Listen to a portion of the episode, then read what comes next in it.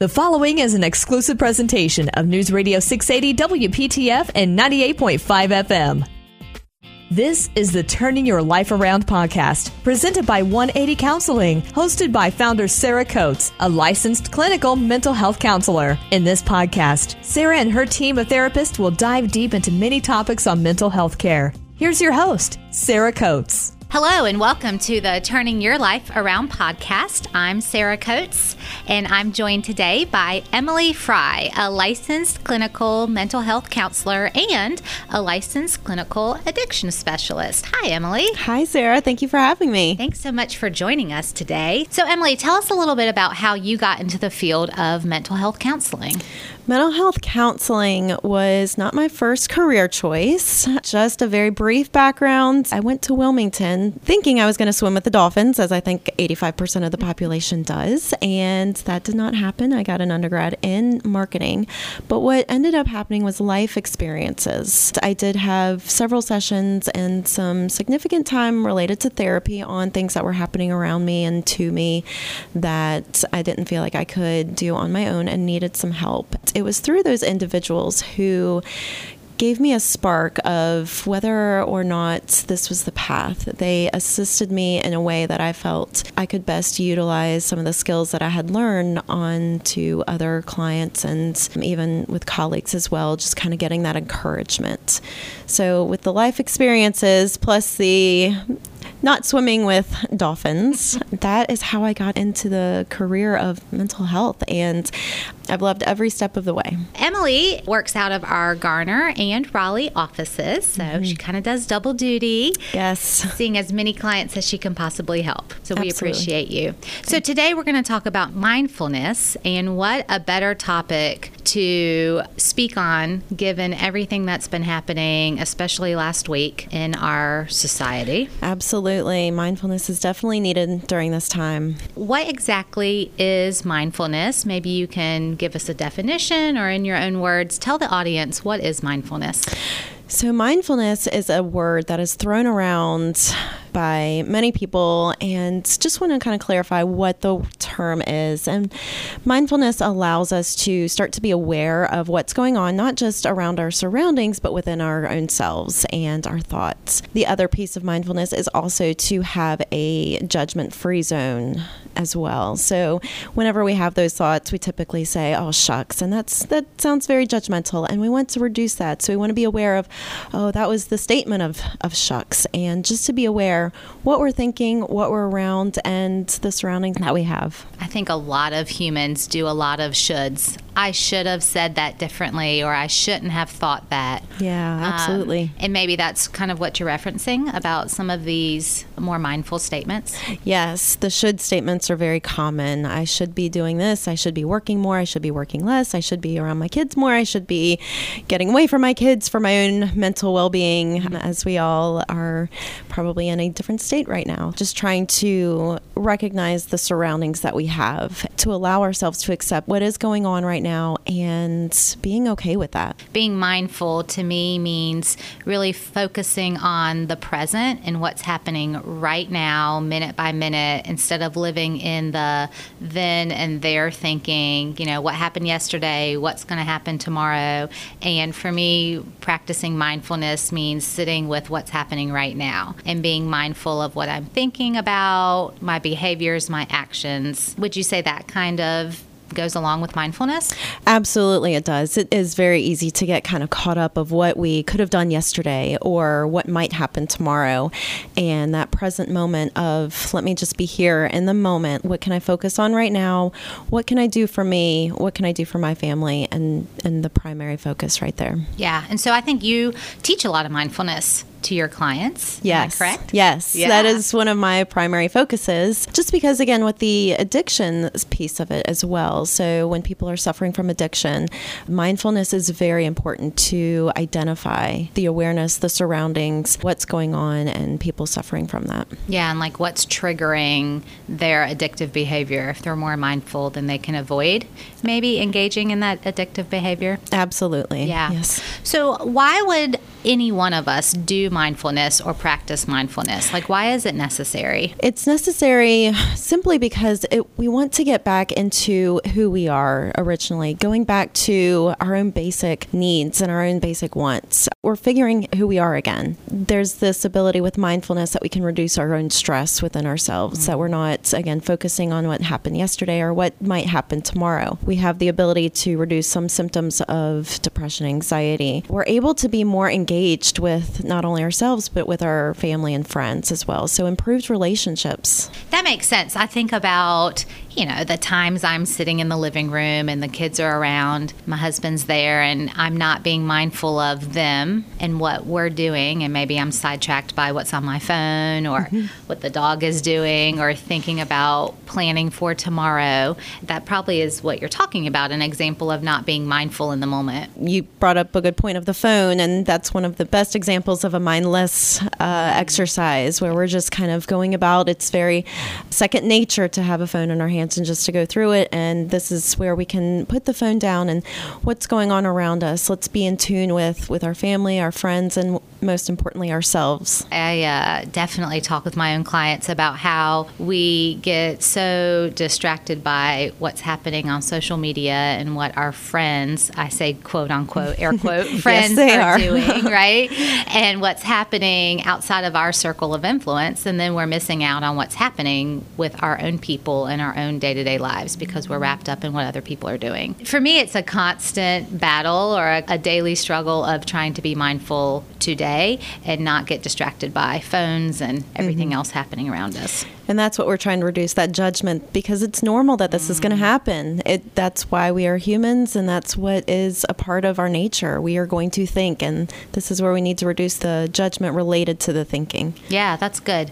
So, what are some different kinds of mindfulness? Like, how do people even practice this? So, to get started with mindfulness, my first basic one is an example of square breathing, and we can go over that mm. in just a few moments. But to get involved with mindfulness is simply just start to be aware. Uh, simply just to learn what's around you, take in some of the sights, the colors, the smells, using all five of your senses.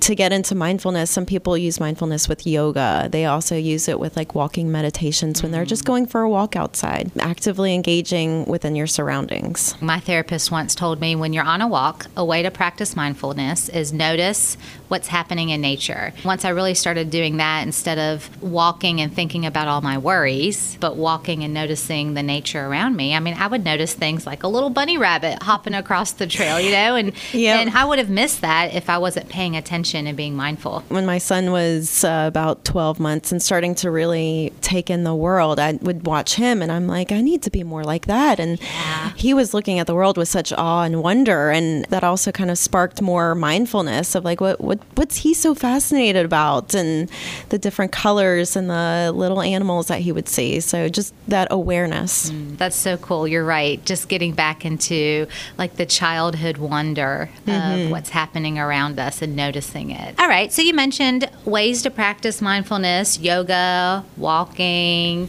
And I know you do some work around eating addictions and people that might have addictive or disordered eating.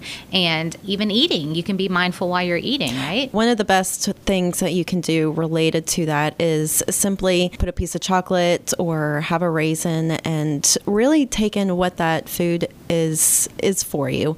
Again, in today's society, we're on the go, we are on the rush, and it's very difficult to kind of slow down. So typically, we eat a meal within five minutes, and we're on to the next thing, or we're drinking our cup of Starbucks mm. in the car, and, and we don't really taste the coffee when we all want that warm cup of hug. Yeah, that's what we want. Cup of hug, I love that. we want that cup of hug, and we don't really get to enjoy it or sit down with people suffering from eating disorders or has some challenges related to food, that is one of a good way to incorporate mindfulness to be able to say, let's stop and taste this food and really what does food bring? We have comfort food for a reason. We want to get back into what the meaning of the food is of, of just simply enjoying it. So you mentioned a few minutes ago about squared breathing. I assume that is part of mindfulness or an example exercise of mindfulness. Tell the audience more about squared breathing. Square breathing is my go to. It is probably probably one of the most basic forms of mindfulness, and it's also one of the most effective mm. that I have come across, not only with myself, but with clients as well. Have uh, They've really mm-hmm. seemed to adhere to it. Square breathing is breathing in for four seconds. We're going to hold for four seconds, breathe out for four seconds, and hold again for four seconds. What that allows is your body is absorbing that oxygen and it's allowing your heart rate, your blood pressure, the stress within, the tension to start to dissolve a little bit. And doing that just three times, I say it takes 48 seconds. So if you have less than a minute, yeah. if you do that four seconds in, four seconds hold, four seconds out, four seconds hold, it's a total of 16 seconds, one round. Right. Three times, 48 seconds. Yeah. Very fast. Right. We all have a minute to breathe. And that's what I tell people as well is we're breathing anyway. Let's just do this purposefully. So I know YouTube, the App Store, I mean, there's so many apps and guided meditations out there. So mm-hmm. are there any that you particularly recommend that you want to share with the audience? The two apps that I recommend mostly is Calm and Headspace. And what I tell my clients is I am a cheap person and spending money is right now we're all trying yeah. to be a little bit more cognizant of where our money is spent. And even for the free levels of calm and headspace. It, gives what people need from what I've come across. Mm-hmm. The Calm app allows visualization as well, looking at a circle and breathing in and breathing out. So for people who have more of a difficult time to visualize it in their heads, they can use it on the screen on the phone. Yeah, like an actual visual. Mm-hmm. Headspace is more guided, so you're able to kind of put the phone down, listen to it, listen to a recording, and sometimes people can fall asleep to it, mm-hmm. which means either that they are really exhausted or that they are just very engaged in the mindfulness activity. But again, to be aware of what's going on and what they're saying to bring them at a more relaxed state. Practicing mindfulness is helpful for anxiety. And then you mentioned depression. Are there other mental health concerns that mindfulness is practical for? Again, addictions with related to that, whether it's a process addiction such as an eating disorder or a chemical addiction, in addition to trauma as well. Mm-hmm. So related to trauma with triggers all around that could bring people back using some grounding techniques, the five senses that can that can help people who have suffered from any type of trauma that they've experienced. In my opinion, it's been a lot of traumatic times, especially recently that that a lot of people have experienced. Yeah, no kidding. I mean, 2020 in a nutshell was trauma. Here, 2021 has kicked off with, I feel, a whole other set of trauma happening. And so, yeah, what a better time to learn more about mindfulness and begin practicing it for ourselves. Mm-hmm. If we're going to navigate 2021, I think we do have to really dig deep and try to stay grounded mm-hmm. in who we are, our circles of influence, and our social circles, and really plug in and stay mindful. Very helpful. Mindfulness is, it sounds easy and it, it, can be a very challenging simply because we're not used to it. And when we train our way of thinking to slow down when we're in such a fast paced environment that promotes speed, it can be very challenging. The work with it is very rewarding, and to be able to allow yourself what you just said, being able to see and, and to slow down and allow yourself to be in the moment, to be present and not let the chaos around us that we feel like may be happening, that we mm-hmm. can really hone in with ourselves. This is very helpful. Are there any other tips or strategies around mindfulness that you wish to share with the audience? Spend a couple of minutes each day. Take the practice, take the time. Practice when you are already calm, which sounds mm. counterintuitive. so we don't become experts at one thing by because we already know it, it's because we practiced it. So practicing it when you are already calmer and maybe have a couple of extra minutes, say asking a friend or a loved one to say, "Hey, can you take the kids just for a couple of minutes and I'm sit in your room, have some calming music." I enjoy my Himalayan salt lamp mm. to uh, to bring some calmness and really put yourself into that mindset mm-hmm. and being aware of that. Well, thank you so much for your information about mindfulness. If you wish to continue this conversation with Emily or learn about mindfulness, you are welcome to reach out to her, like I said, in the Garner or Raleigh offices. She can help you go further in learning mindfulness skills. Thanks so much, Emily. Thank you, Sarah, for having me. You've been listening to the Turning Your Life Around podcast, presented by 180 Counseling, with five triangle locations to serve you. Learn more at 1-80counseling.com. This has been an exclusive presentation of News Radio 680 WPTF and 98.5 FM, a Curtis Media Group station.